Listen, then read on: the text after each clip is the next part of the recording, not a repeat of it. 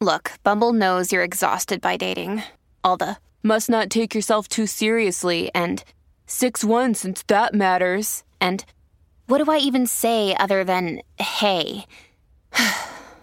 Well, that's why they're introducing an all-new Bumble, with exciting features to make compatibility easier, starting the chat better, and dating safer. They've changed, so you don't have to. Download the new Bumble now. Another day is here, and you're ready for it. What to wear? Check. Breakfast, lunch, and dinner? Check. Planning for what's next and how to save for it? That's where Bank of America can help. For your financial to-dos, Bank of America has experts ready to help get you closer to your goals. Get started at one of our local financial centers or 24/7 in our mobile banking app. Find a location near you at bankofamerica.com/talktous. What would you like the power to do? Mobile banking requires downloading the app and is only available for select devices. Message and data rates may apply. Bank of America NA, member FDIC. The Fijian Drua caused the upset of the weekend in Super Rugby Pacific, taking down a very strong Hurricane side in nearly 30-degree heat. And they struggled, didn't they, the Hurricanes, to get into the game. And at the end of 80 minutes, the Drua had done enough to hold on to this win with that late penalty goal. Glenn Jackson, he's a rugby all-rounder, former Test ref, ex-chief, New Zealand Māori representative, and he's been good enough to join us this morning. Morena, Glenn, how are you this morning? Well, Vanaka, bloody good this morning. You wake up and can review a win. It's good for the boys and obviously good for the coaches to have a nice victory like that. So it was great. Beautiful, Glenn, mate. Honestly, what is it about? I know what it is. It is hot. It is hard. It is a tough place to play, but, mate, you're not surprising anyone now. Everyone going over there knows that they've got to be well on. You must be so proud of this outfit. Yeah, massively. I mean, obviously only second year, a lot of them are still so underdeveloped as rugby players and gym guys, you know, so they've only had sort of a year of it. So to now have teams like the Hurricanes, I was pretty pissed off with Chris Gibbs actually in their selection. You still sort of hope that they don't bring an A team like they did. So it was good, but the heat was good, but the breeze started to pick up, which dropped the heat. So then the boys get a bit worried because that's all we love it. They have hot as possible, but it was great atmosphere, and I think we had the Hurricanes in the change sheet afterwards, and you know, they were very complimentary of not only the game but also the surroundings and how it's dealt over here. So it's becoming a good little destination, I think, for everyone to turn up and watch the Fiji Drua. Mate, the Fijian DNA, it is well and true. Like, you look at all the games, teams, they box kick from their own 22, they get out of there. But I saw an opportunity on the weekend where you went to box kick, no, but then you went wide and then you made a break and you pretty much nearly scored a try. Like, how much of it is it for you coaching and trying to give them, you know, the skill sets to be able to play rugby, but they're not overdoing it so they lose their Fijian instincts?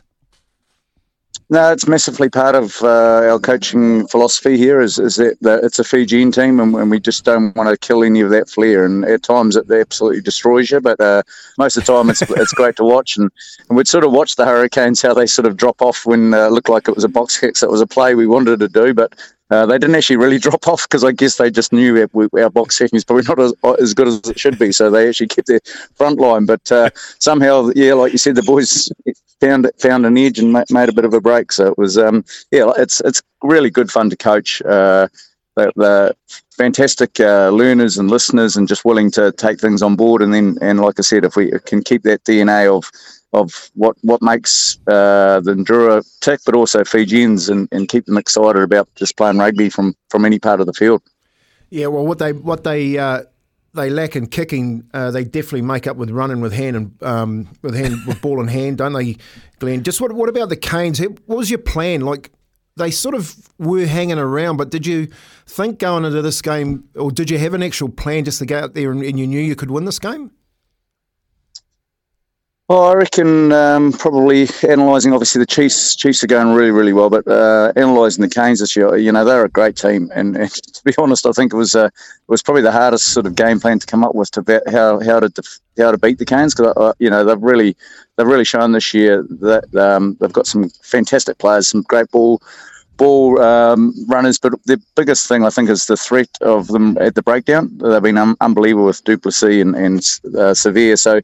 Our sort of game plan was if we can keep them from turning our ball over, then we're a real chance. And I thought in terms of how our boys looked after the breakdown was pretty immense, because, like I said, it's just relentless from a lot of good players, even in their backs as well. They've been really good at sort of upsetting breakdowns, and that's how they've, I reckon, had success this year. So that was the main goal, and we all thought if we could do that, then, you know, like I said, if we can hang on to the ball, which I thought was the best we've done this year in terms of actually hanging on to the ball, we're a chance with a flair that we can have if we, you know, have enough possession. Mate, you've beaten the Crusaders now, you've beaten the Rebels at home, now you've beaten the Hurricanes at home. You got to kind of go away from that underdog tag. Now teams will know that when they're coming over to Fiji, they cannot underestimate you. Did you get a sense that maybe teams underestimated you earlier on in the year? Now they're starting to realise, okay, this is a team that really means business. Yeah, I think if you look at the Crusaders, I mean, obviously, I don't know if they underestimated us, but they had a heap of injuries, so they probably had the ability. Well, they've still got an amazing squad, haven't they? So even when they brought that team to Fiji, we knew it was a fantastic team, but they just had a lot of injuries. And then last week with the Blues, you know, they've actually brought out their main team, so we sort of knew that's the way now. And it's, I think, especially with the way the table is, it's sort of definitely a top four or top five, I suppose, and then there's a massive scrap for that last sort of three positions in the top eight. So every point doesn't matter which game you play now, which is I know there's been talk about the format of 8 going through out of 12, but it's actually made every single game so much on it, and probably if it was just the top four, you know, these games wouldn't mean much now. So I think in terms of this year and moving next couple of years at least, this is a good format, and it makes every game really important. And you know, I don't think teams aren't underestimating coming to Fiji anymore. They're certainly bringing out their big dogs. Hell no. Hey Glenn, what was your goal pre-season, and what are the plans for the future? You think you know, the Fijian Drua, they can actually get to the top of the table and be a team to really aspire to be in the future?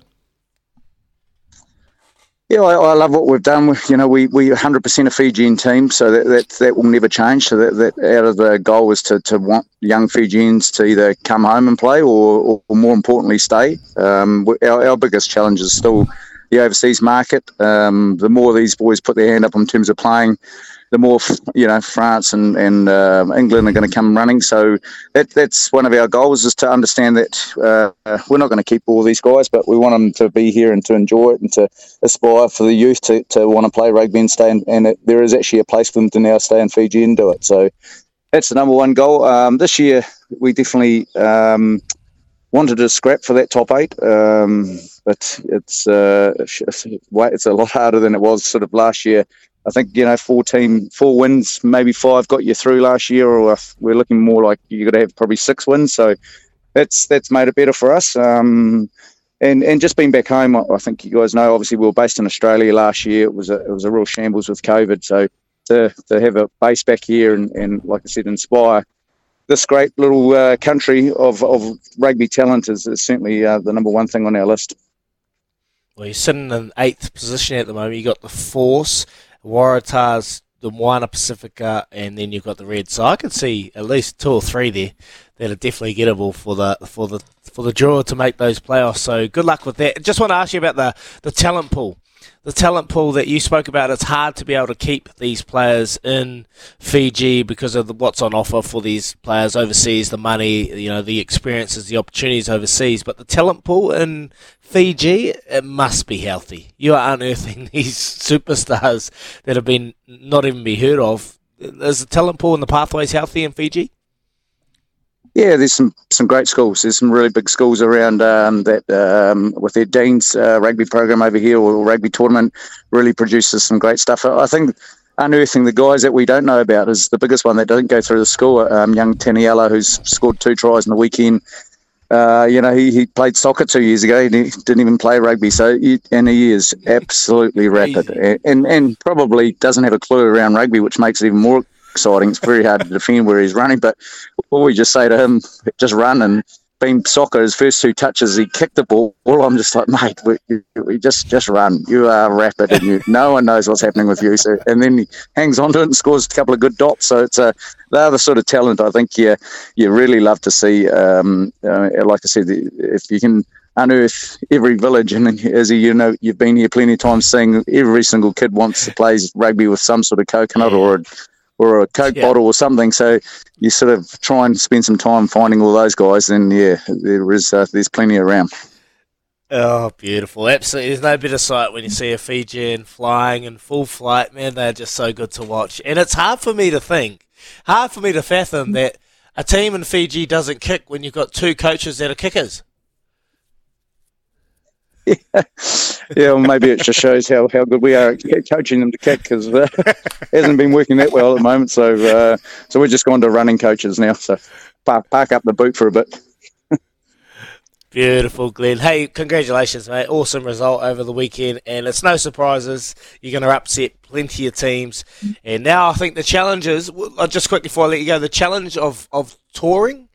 Is there a psychological thing there that you really need to overcome when you travel to be able to get the same result as how you've been playing at home?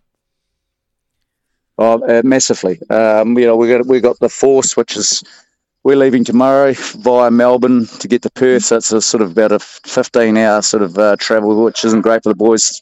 But the good thing, and again, is that it's a 6-day turnaround, so we've only got one training, so the boys will love that. There's no detail needed to give them to just go out and have some fun, and then we go and stay in Sydney for the Waratahs. So we're sort of on the trip with a little tour, which is a good time for it, but also... we haven't been that successful on the road, so it's sort of trying to get that balance right before we come home and have two good games at home and finish the season in style, and hopefully get an ability to play someone in the semis or quarters.